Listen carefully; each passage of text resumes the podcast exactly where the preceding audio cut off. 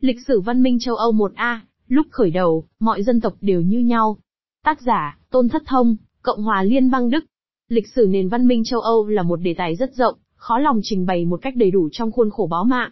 Vì thế, chúng tôi chỉ có thể trình bày trên trang mạng này, những bài biên khảo ngắn thuộc đề tài trên, nhưng có tính chất độc lập, không theo thứ tự thời gian, cũng không theo một chuẩn mực có hệ thống. Tùy lượng thời gian cho phép và điều kiện tiếp cận tài liệu cần thiết, tác giả sẽ lần lượt phổ biến kết quả nghiên cứu để góp phần vào diễn đàn tranh luận. Nếu có lúc vài ba tháng chưa viết xong bài nào vì độ phức tạp của nó, thì cũng là chuyện có thể xảy ra, mong quý độc giả thông cảm. Xin mời độc giả theo dõi bài đầu tiên như một lời dẫn nhập, bao gồm 2 phần 1A và 1B. Tác giả rất mong được đón nhận nhiều ý kiến phản hồi. Mọi phê bình khen chê đều có ích cho những bài biên khảo tiếp theo. Kể từ thế kỷ 17, lục địa châu Âu đạt những bước tiến nhảy vọt hơn hẳn các nước khác, mọi phát minh lớn có ảnh hưởng sâu sắc lên đời sống nhân loại đều xuất phát từ châu Âu. Tình trạng đó kéo dài liên tục vài thế kỷ, cho nên không tránh khỏi nhiều phán đoán chủ quan cho rằng, người châu Âu hay nói rõ hơn là người da trắng, vốn thông minh, ưu việt và có tư chất phát triển hơn các giống dân da màu.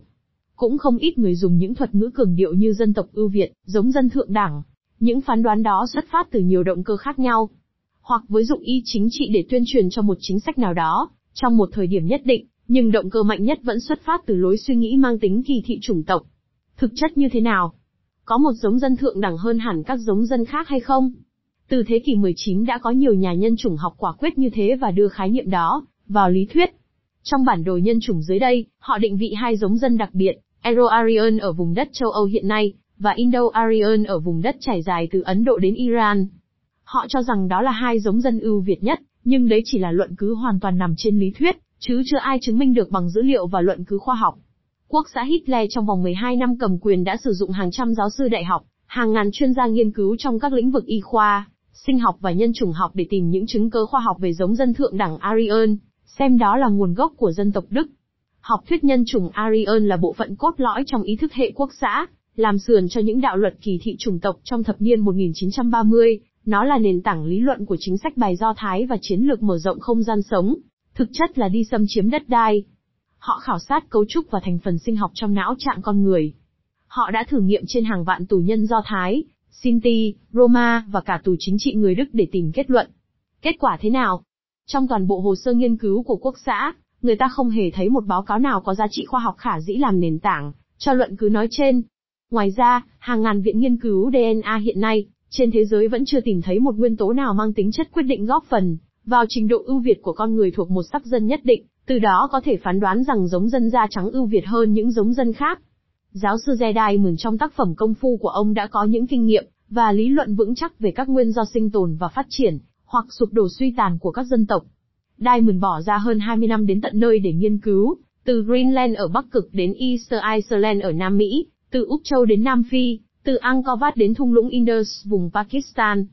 Ở những nơi đó, Diamond nghiên cứu nếp sống và văn hóa bản địa, để tìm cách lý giải các biến cố lịch sử trong quá khứ. Jedi mừng tổng kết 10 nhóm dân từ thời cổ đại trước công nguyên và trung cổ, cũng như 4 nhóm dân của thời cận đại cho đến thế kỷ 19, để từ đó rút ra kết luận mang tính thuyết phục rằng, ngoại trừ một số trường hợp sụp đổ do thảm họa thiên nhiên, mà sức người không đủ mạnh để chống cự, hoặc do bạo lực từ bên ngoài, còn lại thì sự phát triển, hay suy tàn của một dân tộc đều do quyết định đúng hay sai của con người, không phân biệt vùng địa lý hay sắc dân.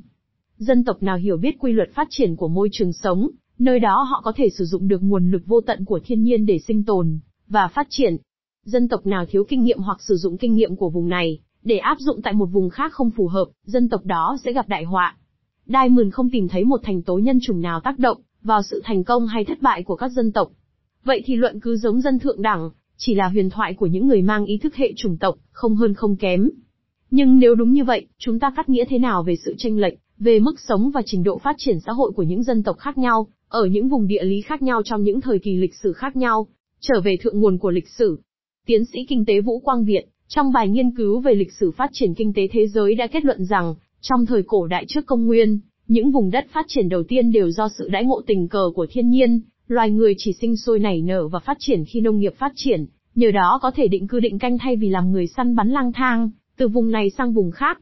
Và có thặng dư lương thực mới tạo cơ hội cho sự ra đời của vua chúa, quân đội. Nông nghiệp phát triển trước tiên, từ ít nhất 12.000 năm trước ở vùng lưỡi liềm màu mỡ hay còn gọi là khu vực Lưỡng Hà, hiện nay bao trùm Iraq, Iran và Syria.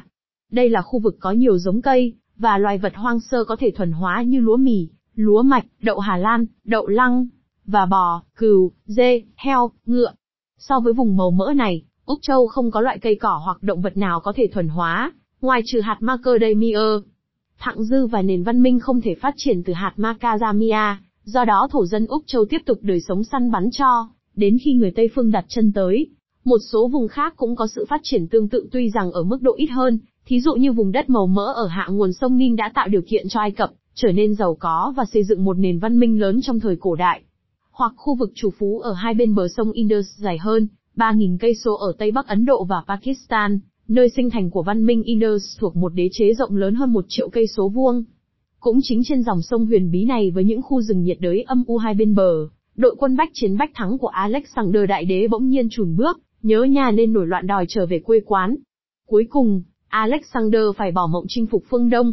Tương tự như Indus, vùng đất ở hai bên bờ sông Hoàng Hà và Dương Tử ở Trung Hoa, có lợi thế của phù sa màu mỡ để phát triển nông nghiệp, và tạo nên nếp sống định cư định canh rất sớm so với nhiều vùng khác trên thế giới. Thí dụ sống động hơn là nền văn minh Maya ở châu Mỹ. Giáo sư Jedi Mừng đã dành một chương sách để nói về Maya, một nền văn minh độc đáo thành hình từ 4.000 năm trước. Các khám phá khảo cổ mới đây cho thấy là văn minh của họ đã có từ lâu đời, mà nếu so sánh với đế chế La Mã thời cổ đại, thì cũng không biết ai hơn ai kém. Họ biết tận dụng ưu đãi của thiên nhiên để xây dựng thành một dân tộc giàu có và văn minh. Rồi cũng chính vì thiên nhiên khắc nghiệt, hạn hán mà dân số ở nhiều vùng giảm xuống theo thời gian. Cho đến lúc đội quân Tây Ban Nha đặt chân đến châu Mỹ, trong vòng 100 năm, dân số Maya chỉ còn lại 1% của thời hưng thịnh, vì những lý do liên quan đến cuộc xâm chiếm của Tây Ban Nha, như Đai Mười nhận xét. Đấy là chưa kể giám mục Diego de Lander đã đốt hết sách vở của Maya, mục đích để tiêu diệt các dị giáo, ở châu Mỹ. Nếu không có những động thái tàn bạo đó, biết đâu chúng ta hôm nay có thể chứng kiến một nền văn minh khác ở Nam Mỹ, không kém gì văn minh phương Tây. Trở lại vùng lưỡng hà có liên quan đến châu Âu. Khu vực chủ phú về nông nghiệp và chăn nuôi này đã tạo nên một đời sống vật chất cao hơn những nơi khác, lại nằm trên tuyến giao thông đường thủy thuận lợi cho việc giao lưu và tiếp thu sáng kiến từ các vùng khác trong khu vực địa Trung Hải. Họ đã sớm phát triển từ đời sống bộ lạc chuyển sang xã hội có tổ chức, có giao lưu với thế giới bên ngoài, có phát triển thương mại và họ cũng mang nếp sống văn minh đến các vùng đất chung quanh. Từ đời sống vật chất đầy đủ, nhu cầu xã hội cũng thay đổi theo. Khi giao thương phát triển, họ cần nhiều sáng kiến để tạo thêm phương tiện quản lý xã hội. Hoạt động đó, làm phát sinh nhiều tiến bộ kỹ thuật cải thiện đời sống và thúc đẩy phồn vinh xã hội. Văn hóa tư tưởng cũng từ đó có đất nảy mầm, tạo ra hiệu ứng hồ tương để văn minh phát triển.